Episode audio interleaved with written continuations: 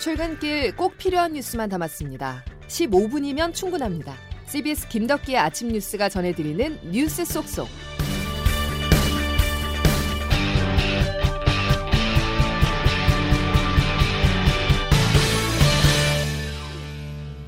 여러분 안녕하십니까? 5월 4일 김덕기 아침 뉴스입니다. 정부가 다시 한번 자신감을 드러냈습니다. 코로나19 백신 수급 불안이 제기되는 상황 속에 문재인 대통령은 구체적인 수급을 언급하면서 상반기 접종 목표를 상향했습니다. 상반기 1200만 명 접종 목표를 1300만 명으로 상향할 수 있을 것이라는 보고도 받았습니다. 상반기에 접종할 백신을 넉넉히 확보했고 접종 역량도 갖췄기 때문에 충분히 달성할 수 있는 목표라는 것인데요. 정부가 자신하는 이유를 먼저 황영찬 기자가 보도합니다. 백신 부족 우려가 계속되고 있지만 정부는 오히려 접종 범위를 넓힐 수 있다고 밝혔습니다. 다음 달까지 1,420만 회분이라는 물량을 들여오기로 했고 아스트라제네카의 12주라는 접종 간격을 고려할 때 상반기 1,300만 명에 대한 1차 접종이 가능하다는 겁니다. 질병관리청 정은경 청장입니다. 대부분의 2차 접종은 3분기에 이뤄질 수 있어서 2분기에는 1차 접종을 최대한 진행하는 걸로 하면은 1,300만 명 정도까지는 접종이 그 이상이 접종이 가능할 걸로 판단하고 있는 상황입니다. 현재 화이자 백신의 경우 매주 들어오는 물량이 수요를 따라가지 못해 2차 접종만 진행되고 있는데 정부는 일시적인 수급 불균형이라며 점차 도입 물량이 늘어나 5월 중순 이후 신규 접종이 재개될 것이라 밝혔습니다. 아스트라제네카 백신은 약 38만 회분 남아 있는데 현재까지 접종 예약을 마친 인원을 접종하는 데엔 문제가 없습니다. 기존 예약자에 대한 접종은 오는 8일 완료되고 2차 접종과 60세 이상 고령층 접종은 오는 14일쯤 도입되는 추가 물량을 통해 이루어지게 됩니다. 정부는 오는 27일 65세 이상, 다음 달 7일 60세 이상에 대한 접종이 시작될 땐 위탁 의료기관 만 곳 이상을 가동할 수 있어 하루 100만 명 넘게 접종할 수 있다며 상반기 목표 달성을 자신했습니다. CBS 뉴스 화영찬입니다. 집단 면역 도달은 어렵다. 정치권에서 나온 말이 아닙니다. 국립중앙의료원 산하의 전문가 자문단이 직접 밝힌 부분인데요. 정부의 목표대로 11월까지 국민의 70%가 백신을 맞아도 바로 마스크를 벗기는 어렵다는 뜻입니다. 조태임 기자가 조금 더 구체적으로 설명해 드립니다. 국립중앙의료원은 국민의 70%가 백신을 맞더라도 집단 면역이 어려울 것이란 전망을 내놨습니다. 정부가 국민 70% 이상 접종을 목표로 11월 집단 면역을 달성할 수 있다고 내다본 것과는 엇갈리는 전망입니다. 오명동 중앙임상위원회 위원장입니다. 우리는 코로나 바이러스와 더불어 살아가야 할 것입니다. 독감처럼 매년 코로나 백신을 맞게 될 것입니다. 백신 접종은 다른 사람으로부터 코로나19를 옮을 가능성은 낮춰주지만 다른 사람에게 바이러스를 퍼뜨리는 것을 막는 효과는 낮기 때문에 코로나 종식은 사실상 불가능하다는 겁니다. 결국 독감이나 감기처럼 관리 가능한 전염병으로 변할 것이란 얘기인데 세계 전문가들도 비슷한 분석을 내놨습니다. CBS 뉴스 조태임입니다. 잠시 인도 코로나 상황도 짚어보겠습니다. 하늘길이 막힐 위기에 처했었던 인도 교민들이 우리 시간으로 오늘 새벽 특별 운항편을 이용해서 출국했습니다. 현재 인도에서는 하루 확진자가 40만 명 안팎으로 발생하는 등 코로나19 확산이 그야말로 통제 불능 상태로 치닫고 있습니다. 장성주 기자의 보도입니다. 어제 하루 인도의 코로나19 확진자는 모두 36만 8,147명, 사망자는 3,417명으로 집계됐습니다. 누적 확진자는 2천만 명을 넘었고 12일 연속 하루 확진자가 30만 명을 웃돌고 있습니다. 의료용 산소 공급기 부족 사태가 계속돼 환자들은 병실과 구급차, 심지어 병원 주차장에서 죽음을 기다리고 있습니다. 영안실과 화장터에는 시체가 쌓인 상태입니다. 이런 상황에서도 나렌드라 모디 총리는 하루 최대 수백만 명이 몰린 힌두교 축제를 방치하고 지방선거를 위한 대규모 유세를 펼쳐 비판을 받고 있습니다. 그 결과 그제 다섯 곳에서 치러진 지방선거에서 집권당이 세 곳에서 완패했습니다. 한편 인도에서 체류 중이던 교민 172명이 오늘 오전 1차 귀국하고 모레에도 211명이 귀국합니다.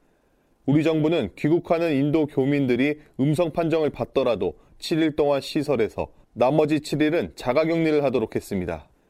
앞으로 인도에서 입국하는 사람은 즉시 임시생활시설에서 진단검사를 받고 음성이 나와도 일주일 동안 격리해야 하며 입국 6일차와 13일차에도 진단검사를 받게 됩니다. CBS 뉴스 장성주입니다. 다음 소식입니다. 이변 없이 문재인 정부의 마지막 검찰총장으로 김호수 전 법무부 차관이 지명됐습니다. 추미애, 윤석열 갈등을 되풀이하지 않기 위해서 문 대통령의 입장에서는 가장 무난한 카드를 택한 것이라는 평가가 나오고 있는데요. 검찰 안팎의 반응은 어떨까요? 박성환 기자가 취재했습니다. 문재인 대통령은 어제 현 정부 마지막 검찰총장 후보자로 김호수 전 차관을 지명했습니다. 박경미 청와대 대변인입니다. 검찰 개혁이라는 시대적 소임을 다해줄 것을 기대합니다. 검찰 개혁 과제를 파열음 없이 완수할 수 있는 인사라는 설명인데 법조계에선 예상대로라는 평가가 나왔습니다. 최종 검찰총장 후보군 가운데 가장 친정부 성향으로 평가받는 인사가 낙점됐다는 겁니다. 김내정자는 박상기, 조국, 추미애 등 현 정부 초중반기 3명의 법무부 장관을 보좌하며 검찰개혁 실무를 최일선에서 챙겨온 인물로 현 정부 주요 보직 인선 때마다 유력 후보로 거론될 만큼 두터운 신임을 받아왔습니다. 반면 이른바 조국 수사 때 윤석열 전 총장을 배제한 수사팀을 꾸릴 것을 대검에 제안했다가 검찰 내부 반발에 부딪히기도 했습니다. 이렇다 보니 검찰 안팎에선 김내정자가 정권 말 권력수사 수비수 역할을 맡는 것 아니냐는 우려가 벌써부터 터져나옵니다.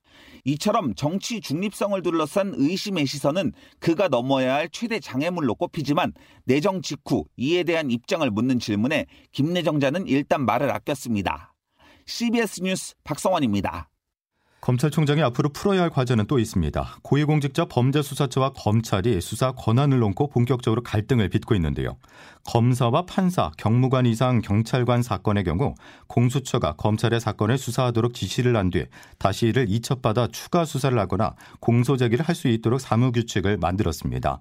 검찰이 제19 감사기 수사를 한 것이 아닌지 최종 검토하겠다는 게 공수처의 입장이지만 검찰은 공수처가 법적 근거도 없이 검찰 수사를 지휘하는 구조가 된다고 반발하고 있습니다. 청와대 입장에서 오늘은 초조한 시간이 될 것 같습니다. 국토교통부를 비롯해서 다섯 개 부처 장관 후보자 인사청문회가 열립니다. 전문성은 높이고 각종 의혹을 피하기 위해서 대부분 관료 출신을 기용했다는 게 이번 인사들의 특징인데요. 그런데 밀수와 배우자 절도 전력, 위정 전입 등 각종 의혹들이 잇따랐습니다. 송영훈 기자가 보도합니다. 4.7 보궐선거 이후 새로운 원내 지도부를 꾸린 더불어민주당과 국민의힘이 오늘 장관 후보자 인사청문회에서 충돌합니다. 임혜숙 과학기술정보통신부 장관 후보자는 위장전입 의혹에 이어 다운 계약서 작성 등 부동산 문제에 휩싸였습니다. 여기에다 국비로 진행된 해외 세미나에 두 자녀가 동행해 외유성 출장 의혹도 제기됐습니다. 박준영 해양수산부 장관 후보자는 배우자가 해외에서 도자기를 무관세로 들여와 불법 판매했다는 의혹이 불거졌습니다. 부동산 정책을 총괄할 노영우 국토교통부 장관 후보자도 부동산 투기 문제가 나왔는데 야당은 이들의 사퇴를 요구했습니다. 국민의힘 배준영 대변인입니다. 그는 세종시에 아파트를 특별 공급받았으면서도 전세를 내주고 관사에 거주했습니다. 결국은 4년 후 살지도 않은 아파트의 매매 차익을 70%나 거두었습니다. 부동산 문제에 이어 후보자들의 도덕성 문제까지 불거지자 야당은 낙마의 총력을, 여당은 방어에 힘을 쏟을 것으로 보입니다. 국민의힘 김기현 원내대표는 김부겸 국무총리 후보자에 대해서도 사퇴를 촉구했습니다. 반면 민주당 윤호중 원내대표는 국가적 위기, 국민 어려움 앞에서 여야가 힘을 모아야 한다며 민생을 강조했습니다. CBS 뉴스 송영훈입니다. 미국 정부의 새로운 대북 정책에 대해서 북한이 큰 거부감을 나타냈습니다. 그러자 미국 외교안보 수장들이 북한을 향해서 외교회장에 나올 것을 재차 촉구했습니다. 워싱턴에서 권민철 특파원입니다. 바이든 정부 새 외교 정책, 즉 외교와 제재를 병행하겠다는 구상이 나온 뒤에 예상대로 북미 간의 본격적인 신경전이 벌어지고 있습니다. 대북 정책 기조가 공개된 다음 날인 우리 시간 일요일, 북한은 제재 부분을 문제 삼으며 상응 조치를 하겠다는 엄포를 놓았습니다. 그러자 백악관 제이크 설리반 국가안보 보좌관은 우리 시간 어제 아침 북한을 이렇게 다독였습니다. 우리의 대북 정책은 적대감을 겨냥한 게 아닙니다. 해결을 겨냥한 겁니다. 궁극적으로 한반도의 완전한 비핵화 달성을 겨냥한 겁니다. 이어 오늘은 영국 G7 장관회의에 참석한 토니 블링컨 국무장관도 외교를 강조했습니다. 미국이 제공한 외교적 해법의 기회를 북한이 잡으라는 겁니다. 그러면서도 북한의 말과 행동을 지켜보겠다고 압박했습니다. 블링컨 장관은 영국에서 별도로 정의용 외교장관을 만났습니다. 정 장관을 빨리 만나자고 재촉했었습니다. 우리 측에 북한의 의도를 청취하거나 훈수를 받기 위해서였던 걸로 보입니다. 미국의 대북 정책은 마련됐지만 그것을 실행에 옮길, 즉 북한과 대화 테이블에 마주하기 위해서는 북미 모두가 받아들일 명분이 필요한 상황입니다. 우리 정부의 중재의 시간이 다시 돌아왔습니다. 워싱턴에서 CBS 뉴스 권민철입니다. LH 임직원 투기 의혹으로 시작된 부동산 투기 수사가 두 달을 넘기면서 수사 대상이 2천 명을 넘어섰습니다. 이런 가운데 재건축 조합장의 비리 의혹이 불거졌는데요. 평당 약 5,600만 원으로 책정돼 사상 최고 분양가를 기록한 서울 서초구 원베일리의 재건축 조합장이 허위로 전입 신고를 하고 이를 이용해 수억 원대 대출을 받았다는 의혹입니다. 서민선 기자의 단독 보도입니다. 2018년 8월 아파트 철거를 3개월 앞두고 조합장 김모 씨는 돌연 한 조합원 집으로 주소지를 옮깁니다. 문제는 집주인이 이를 허락해 준 적이 없었다는 겁니다. 미국에 있는 집주인 허락 없이 한 부동산 중개업자가 김 조합장 부탁을 받고 서류를 꾸며준 겁니다. 김 조합장은 이를 통해 조합으로부터 5억 원 이상의 대출을 받은 것으로 확인됐습니다. 임차인이 있어야만 대출이 가능한데 실거주하던 김 조합장이 본인은 이사를 가고 다른 가족이 본인 집에 전세 온 것처럼 꾸민 겁니다. 사문서 위조 행사에 조합에 대한 사기까지 적용 가능하다는 지적이 나옵니다. 서성민 변호사입니다. 임대차 계약서 등 사문서를 위조했다고 보이고 그 위조한 사문서를 행사했다고도 보입니다. 그리고 전입신고를 하는 과정에서 위기에 의한 공무집행 방해가 성립될 여지가 있습니다. 하지만 중개업자는 집주인 허락을 받은 것으로 본인이 착각했다며 김 조합장에게는 잘못이 없다는 취지로 해명했습니다. 김 조합장 해명을 듣기 위해 수차례 연락했으나 다음에 통화하겠다는 말만 남기고 두절됐습니다. 한편 해당 의혹과 관련해 고발장을 접수한 경찰은 조만간 김 조합장을 불러 조사할 계획입니다. CBS 뉴스 서민선입니다. 유제품 불가리스가 코로나19 억제 효과가 있다고 발표해 논란에 빚은 남양유업의 홍원식 회장이 오늘 오전 10시에 대국민 사과를 합니다. 또 홍원식 회장의 장남으로 이번 사태에 책임이 있는 홍진석 상무는 지난달 회사 돈 유용 의혹으로 보직 해임됐고 이광범 대표이사도 논란에 책임을 지고 자리에서 물러나기로 했습니다.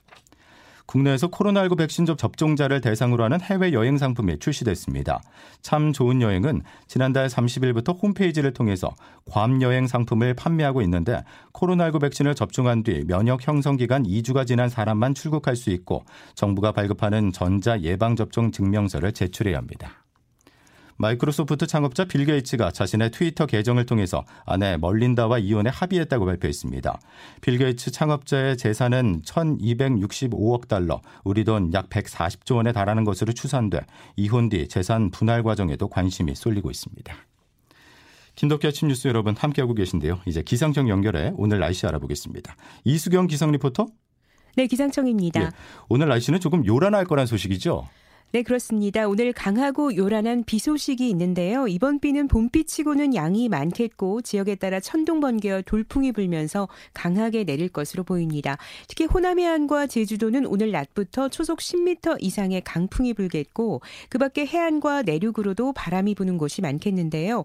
해안 지방은 곳곳으로 강풍특보도 발효될 것으로 보여서 피해 입지 않도록 각별히 주의하시기 바랍니다. 오늘 아침에 서울 경기와 강원 영서 지역부터 비가 내리기 시작 시작해서 낮이 되면 충청권과 호남권, 제주도에도 비가 예상되고요. 오후에는 그 밖에 전국으로 확대가 되겠습니다. 어린이날인 내일 새벽에 서쪽 지역부터 점차 비가 그칠 것으로 보이는데요. 앞으로 내릴 비의 양은 제주도와 산간에 100에서 250mm 이상의 폭우가 예상됩니다. 이 밖에 경기 북부와 강원 영서, 남해안과 지리산에도 30에서 80mm, 수도권과 강원 영서에는 20에서 60mm 정도의 강우량을 보이겠는데요. 충청과 남부지방은 최고 40mm 정도의 비가 예상됩니다. 날씨였습니다. 29명. 현 정부 들어 야당의 동의 없이 임명된 장관급 인사 수입니다. 만약 한 명만 더 추가된다면 지난 세 번의 정부에서 임명한 야당 패싱 장관들 모두 합친 것과 같은데요. 이번 개각은 여당의 재보궐선거 참패로 인해서 쇄신하기 위해서였죠. 이번 청문회에서만큼은 묵은 것을 버리고 새롭게 거듭날 수 있을지 지켜보겠습니다. 화요일 김덕기 아침 뉴스 여기까지입니다. 내일 다시 뵙겠습니다. 고맙습니다.